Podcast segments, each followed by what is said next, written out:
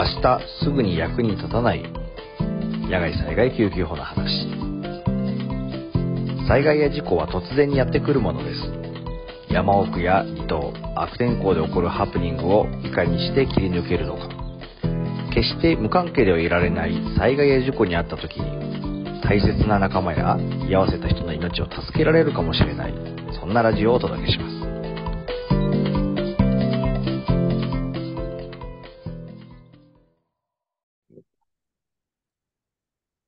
皆様、えーこんにちは。おはようございます。こんばんは。えーいろんな挨拶の時間帯があると思いますけども、えー前回ですね、あの、このポッドキャストの、え前回じゃないか、第2話、第2話のところ熱中症っていうのを掘り下げる回があったんですよね。熱中症とは何か、熱中症の、まあ、判断とは何か、特にひどいものね、熱射病みたいなものはどういうものなのか、どういう処置ができるのか、みたいなことをですね、えーすぐに役に立っちゃうかもしれない情報ということで、あの、WMA の医療アドバイザーでもある稲垣医師に来ていただいて、えーまあ掘り下げてきたんですよ。で、その時最後に、これ、予防編もあった方がいいよね、みたいな話題が出たりとか、ちょっと時間足りなかったからもっと掘り下げたいね、みたいな話題があったりしたんで、今日、皆さんからもね、いろんなあの、感想をもらって、その予防編どうなってるのよ、みたいなこともたくさん、あの、いただいたんですよ。ので、えー続き、続編ということで、今日もまた稲垣さんに登場していただこうと思います。えー前回に引き続きよろしくお願いします。よろしくお願いします。あの、まあ、しばらく暑い日が続いてますしね、しこの先も続くってことなんで、まあ、今後のためにも、そして早速今日から明日から使える予防のテクニックなんてところに少し話題をね、持っていこうかななんていうふうに思ってるんですけど、えーまあ、ぜ詳しくは 2, 2話、第2話のストーリーを聞いてもらうのがいいんですけど、熱中症をさらっとおさらいするところから始めようかなと思うんですけどね。はい。まあ、余談ですけど、ポッドキャストなんでこれ、なんだろう。まあ別にいつ撮ってもいいんだよね。その、暑くなる前に撮った方が良かったねとか言ってましたけど、あ確かに。あそう、その、まあ遡って聞けるっていうのが、こう、ポッドキャストのいいとこかななんて。いやー、これ始めてよかったね、本当に。いつでも聞ける、タンスみたいな感じでね。素敵。はい。で、何でしたっけ、はい熱中症？あ、そう熱中症をちょっとさらっとおさらいするところがせっかくだからね、と思うんですよ。これもまあ前回も話してるんですけど、えっ、と、まあ暑いことが原因で起こる体調不良はいを熱中症って言います。まあ、というのはですね、まあ生理学的なことを言っちゃうといろんなこう反応が、えー起こってるんですけど、えっ、と、まあ逆にこれ起こってなかったりっていうのはあって、起こってたり起こってなかったりするんですね。なので、えーえっと、まあ、一連の体調不良をこう総称して熱中症って呼ぶようになってます。なるほど。はい。で、まあ、それには段階があって、いくつかこうグレードがあって、それは、あの、第2話のストーリーの方にこううん、入ってるので、ぜひ後で聞いてほしいんですけども、今日は予防編ということなので、そんな熱中症にならないためにできることなんだろうっていうことがテーマなんですね。はい。えーとざっくりとした質問で聞きますけど、熱中症になりたくないです、できるだけみんなね。なのでで、はい。ならないためにできることをざくっと聞くとどんな答えが返ってくるんでしょできることはですね、まあ予防法としては、えーいろいろあるんですけど、おーそうですね。あのー我々よくこう、野外の医療のことをいろいろ教えてるので、えっ、と、その野外医療のガイドラインとかいろいろ見てるんですけど、まあなんかいいこと、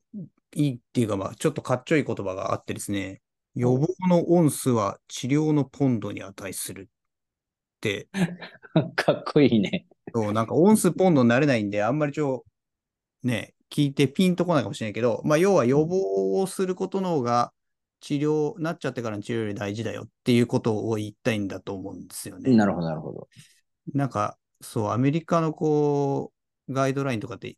妙にこう文学的だったりとかするんで、なんかね、あの、かっちょいいなとか思いますけど、はいまあ、はい言いたいことはそういうことかなと思ってて、うん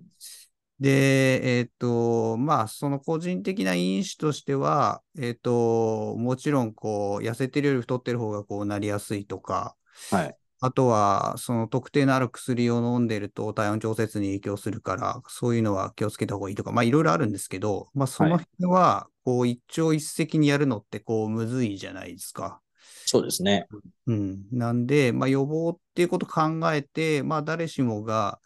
えーやれることっていうと、えー暑熱順化って聞いたことある人は聞いたことあるかなと思うんですけど、まあ、要は暑さ慣れですよね。それをしっかりやっとくっていうのが、まあ、一般的には一番いいんじゃないかなっていうふうに思います。暑さ慣れ。うん。まあ、暑熱順化っていうのはテレビとかでもね、なんか言ってたりすることもありますし、最近こう、熱中症の話題がよく出るので、言葉としては結構聞いたことある人もいるんじゃないかなと思うんですけど、うんね、暑熱順化を具体的に表現するとどんなような内容になるんですかね？具体的に、えっと、まあ、その、暑くなる、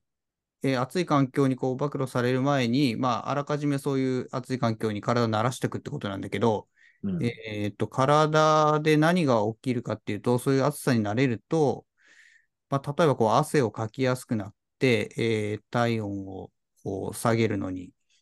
えー役立ったりとか、あとはその汗の成分も、えっと、その塩分が濃いとどんどん塩分が失われていっちゃうんだけど、その汗のナトリウム濃度が薄くなるとか、あとはその皮膚の血管が開くとそこから熱が逃げるんで、開きやすくなるとか、えっと、そういったことが、こう、暑さになれることで体が適応して、えー体温が、まあ、結局上がりにくくなる。そうすると熱中症になりにくくなるっていうようなことを、えっと、あらかじめ慣らしとくっていうのが、えっと、予防になるかなっていう話です。なるほど。まあ、暑さにこう適応できる体を作ってしまえみたいなっていうことになるんですかね。ここ、れ、これ、いいですね。なんか自分で誰でもできそうなことだし、うんあのーぜひやりたいなと思うんですけど、うんこの暑熱順化を獲得するのも、まあなんか、なんかや、や、や、プロセスがあるからそうなるわけじゃない？そのプロセスっていうので、なんかおすすめの方法とか、なんかこういうのありますよみたいなのあるんですか？ああ、えっと、まあ、大体この、えーまあ、これ、まあ、いろんな研究があるんですけど、まあ、その暑いところで、えー体を慣らすっていう実験なんで、まあ、その実験自体は結構、まあ、えぐいっていうか、ね、まあ、そそそのね、暑いところでこう運動させるとかそういうことになるんで、まあ、ある意味、こう、ちょっと、えーあんまりひどいことやると、こう、まあ、本当に重度の熱中症になっちゃうとか、まあ、倫理的な問題とかもあるんで、まあ、こういうのをこういろいろ調べていくと、まあ、大体こういうので出てくる実験は、まあ、軍隊か、うんうん。えっと、消防。まあ消防なんて防火服で火の中行ったりとかするから、もうこれは切実にやんなきゃいけないし、まあ普段の訓練でやってるから、それを実験に仕立ててっていうところなんだろうけど、まああの研究が多いんで、まあちょっと一見聞くと激しい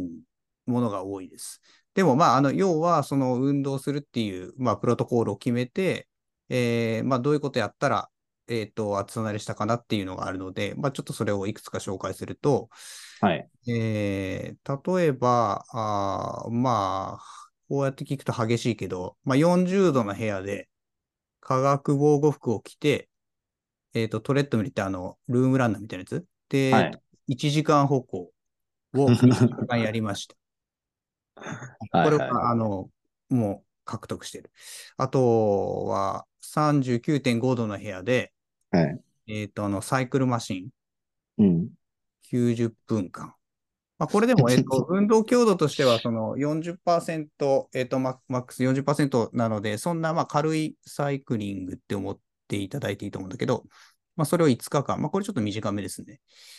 とか、うんそういうのがあったりとか、あと、まあ、こう、うん、これは、そんなに激しくないかなと思うんだけど、44度、まあ、結構暑いね、の半身浴を、まあ、1日おきにやって2週間とか、そういうことで、こう、研究としてはそういうような研究で、こう、暑熱順化が獲得できているみたいなのがあります。なんで、まあ、こう、聞くとこう激しめなんだけど、これはまあ実験のそのプロトコールがこうだったっていう話で、一応だから推奨されてるのは、だいたいまあ少なくとも1週間以上、1、うん2時間の、えっと熱負荷を行うと、えっと順応するんじゃないかっていうふうに言われています。うんはい。なんか、最後の一文がすごく大事でしたね。なんか、今までいくつかほら、事例が出てきたね。このパターン、このパターン。うんこれを今聞いて、よし、これが暑熱順化かって思うと、悲惨な結果を 生む可能性そうだよがね 高いし、化学防ないしね。うん。ね、聞いただけでもうあ化学防服アマゾンで買うところから始めなきゃいけないから相当大変だしさ、なんか絶対無理だよとかって思うけど、まあ、えー最後のやつ、なんか少なくとも1週間ぐらいか。1そうそう時間程度のから2時熱負荷を、1か2時間ぐらいの熱負荷を自分に与えると。それは外での運動かもしれないし、まあちょっと暑いこう入浴かもしれないし、みたいな、そういうようなイメージですよね。そうですね。はい。あこれならどうにかなりそう。そうななんで、まあ、こ れは、ああの、もちろんこれ実験のプロトコールで、はい。えーまあ、ここれをやれば、あの、まあ、確実って言うとあれかもしれないけど、えっ、と、これをやった結果得られたっていうのがこういうプロトコールなんだけど、えーだから、まあ、ガイドライン的な推奨で言うと、1週間、はい。1日間の熱負荷を、えー加えておくと。いうと、あの、し暑熱順化ができる。っていうことかなと思います。はい。ということで、あの皆さんも1週間ぐらい、あの何かいいアイデアでぜひ頑張ってみてほしいなと思うんですけども、うん。あの獲得した1週間ぐらい頑張ってね、こうね初熱順化できたかなみたいな状態になって、これってまあ、ラッキーと思うんですけど、ど持続、ずっとするもんじゃないですよね、きっとね。うん、まあもちろんその、えっ、と、マイナスごとにこう循化が必要なんだけど、ももっとこう短いスパンの話で、えっ、と、例えばさっきのサイクルマシンの、えっ、と、実験の話で言うと、えーサイクルマシンであれ90分5日間かやった後に、えっ、と、もう全然何もその熱負荷をかけなくして、えー生理的な反応がどうかなっていうのをその後見てってるんだけど、そうすると1週間後は効果が続いてたんだけど、2週間後はこう元に戻ってたみたいな話があります。なので、まあ、あの何にもしないとやっぱ戻ってっちゃう。1週間とか2週間っていうような単位で戻ってっちゃうので、まあ一度こう獲得した後も、そう、まあ、これをどれぐらい定期的にいいかっていうと難しいかもしれないけど、えーっと、その熱負荷は、えーっと、ある程度こう暑い環境で、えーっと、かけ続ける、ないと戻っちゃうっていうのはあるのかなと思います。なるほど、なるほど。なんかこう、今年のパターンで言うと、早い段階から暑くなり始めて、暑い時期ずっと続いてるじゃないですか。うんで、他方、ほら、あの、クーラーの効いた部屋で涼しく過ごしましょうなんてメッセージも流れたりしてますけど、例えば仮に今の話だと、暑熱順化を、まあ、自分なりに獲得1、2週間頑張ってね、こうしたぞみたいなタイミングで、よし、暑くなったから2週間クーラーの部屋でのんびり過ごすかみたいな感じになると、こういざと言った時に、こう、やっぱり体が追いつかなくなるみたいなことが起きちゃうよって話ってことですね。まあ結局戻っちゃうんでしょうね。う。うんん。えまあ、ある程度、そ、そこの線引きはやっぱむずむずいんだけど、そのある程度の熱負荷は、をある程度、ある程度というか、まあ、かけ続けないと、やっぱり戻っちゃうっていうのはあると。うんで、あともう一個、その、言うと、えっ、と、重度の熱中症？熱射病とか3度の熱中症になっても、暑熱順化はリセットされちゃうという報告があるんで、かけすぎんのも良くないっていうのも。そうです。その辺のこう、さじ加減が重要ねそうそうそう。なんか、なんトレーンニングだって言ってややりすぎた結果、行き過ぎちゃうと、元も子もなくなるということもあると。そう。まあなんかこれを言っちゃうと、ちょっとまあ、あの、元も子もないような話かもしれないですけど、暑熱順化自体も、えっ、と、まあ心肺機能が高い人の方が獲得しやすい。うん。うん。えっ、と、その、順化の程度が強いんで、まあやっぱ普段から運動してるっていうのは、こう、結構大事なんじゃないかなと思います。なるほど。なんかもうこのラジオをきっかけに生活習慣から見直そうみたいな感じになるわけですね。まあまあまあ、あの、うん、そういうことじゃないにしても、まあまあ、だから結論的に言うと、1週間、1、2時間の熱負荷っていうのは、えーまあ大事で、まあ、それをやったから永久に続くわけじゃないよっていう。なるほど、なるほど。はいですよね。うんまあ、あのそうするとやっぱ暑熱順化っていうぐらいだから、暑くなる前からやり始めた方がきっといいんでしょうし、もっとね理想的に言えばね。うんまあ、じゃあ今からやりましょうみたいな話でも、なんか、どっか暑いとこで何かするっていう、まあ、登山だったり、アウトドア活動だったりとかっていうことをするんだったら、まあ、逆算的にその1、2週間ぐらい前から、緩やかに始めていくのが、まあ、準備と暑さへの準備としてはいいよね、みたいな結論になるわけですね。そうですね。まあなんかこう、夏になったら、夏になる前にとか言うと、その途中涼しくなっちゃったりとか、まあいつから暑くなるかも最近分かったもんじゃないんで、まあ例えばイベントとかで、その、なんだろう、えっ、と、ランニング、ん？マラソンとかなんかまあそういうの決まってるのであれば、えーそこをターゲットに1、2週間前からやるっていうのはいいんじゃないかなと思います。なるほど。そしたらもうこれからのあのアウトドアのライフスタイル計画はあれだね。あのカレンダーにあのここでお出かけっていう計画を作ったら、ここから暑熱順化っていう計画を作るっていうのも、なんか新しいスタイルなのかもしれませんね。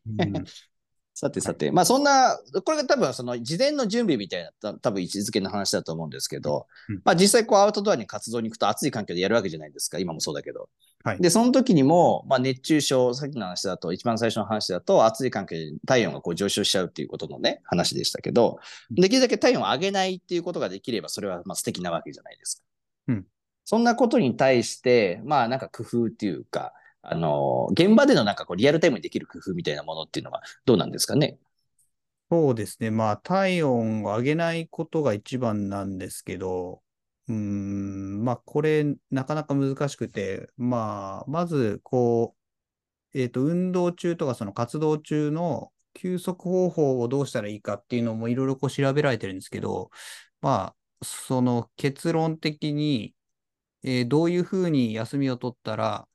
えー熱中症が予防できるっていうのは、まあ、あんまりこ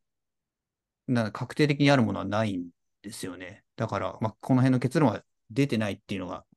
一つあります。うん、で、ただまあやっぱりこう、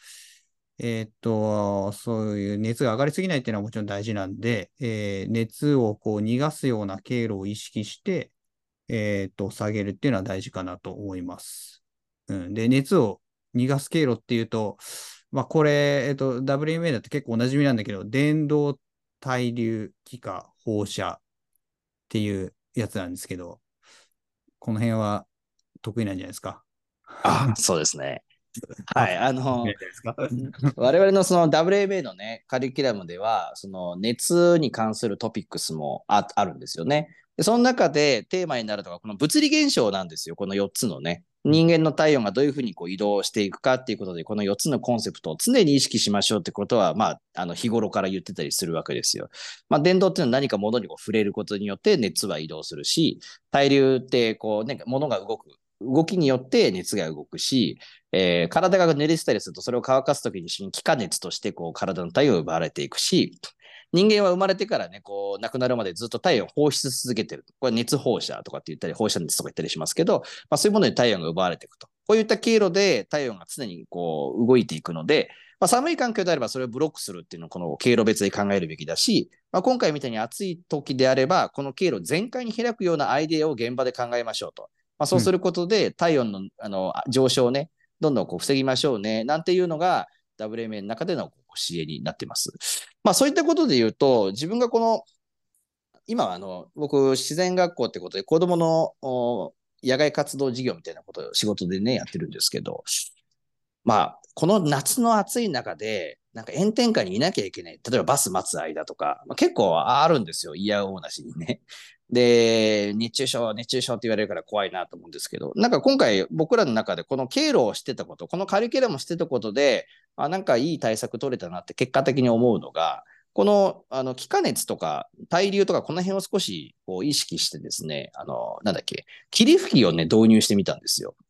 で、霧、暑いって言ってる子供たちに霧吹きで水バババババババって吹きかけて、で、まあちょっと限りがあるんだけど、うちわとか扇子みたいなこうパタパタパタパタって仰ぐと。そうすると、こう、気化で、気化っていうそのコンセプトと対流というコンセプトが合わさるので、まあ、何にもしないでじりじり上に立っているよりは、こう熱がこう出やすくなる。経路を開いてるっていう、まあ、そういう位置づけになると思うんですけど、肌感覚だけどね、あの、なんていうの、子供たちの誰具合も全然違ったんですよね。やっぱりこう、カリキュラムに沿って対策を取るって、こういうメカニズムから合理的な対策を取るって意味があるなってことを今年の夏すごい実感したんですよね。うん。いいっすね。そう。この、まあ、4つの経路みたいな話は、ね、あの、講習とかでもよくするけど、これは、まあ、いろんなところで使われてるし、結局、まあ、これが熱をこう下げる、あの、物理現象だから、まあ、これを考えながらやるとね、なんかいいよね。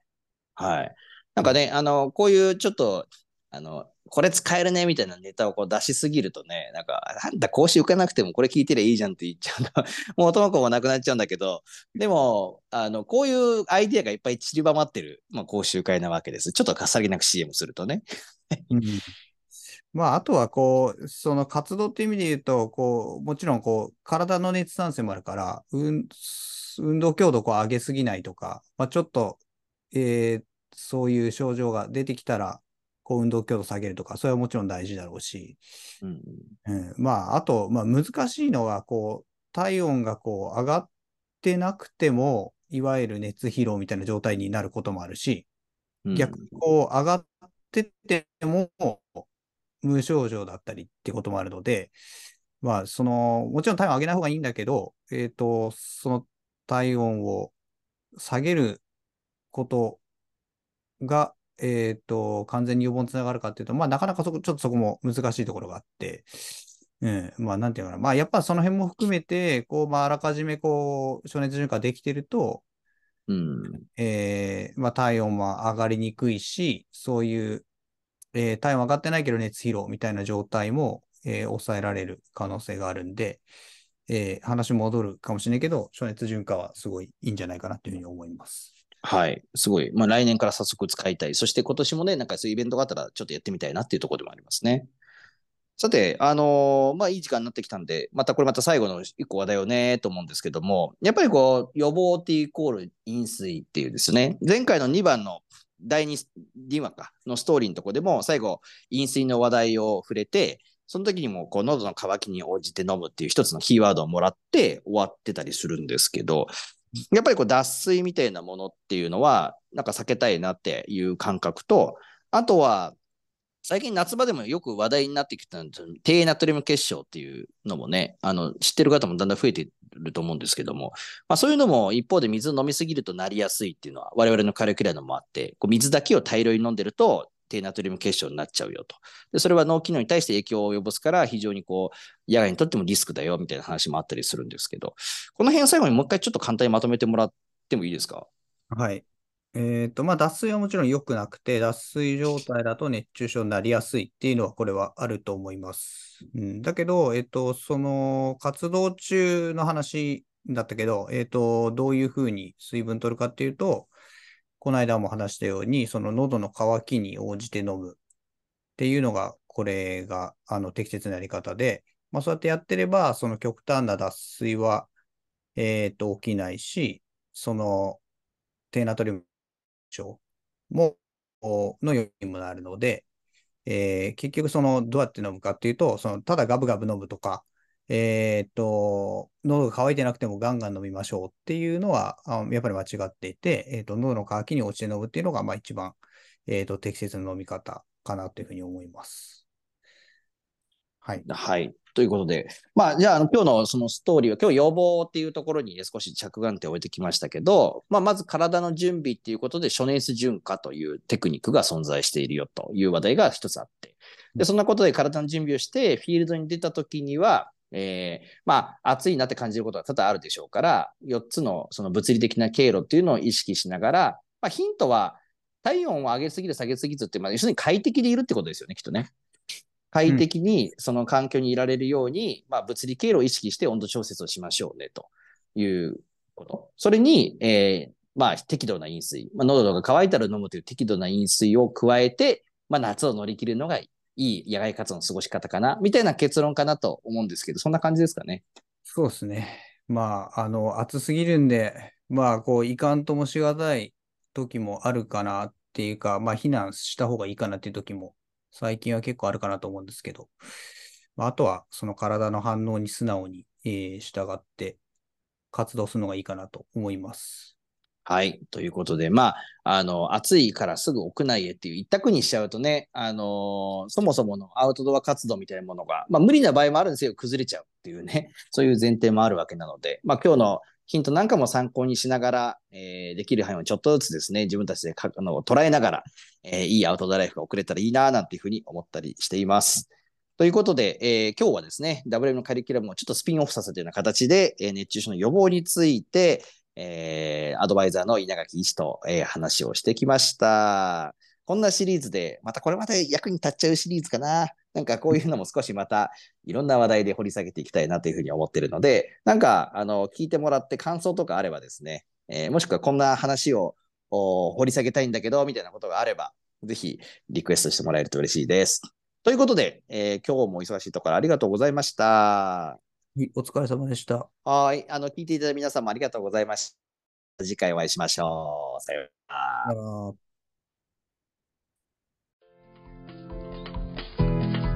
明日すぐに役に立たない野外災害救急法の話。この番組は野外災害救急法の教育団体 WMA ジャパンがお届けしました。それではまた次回。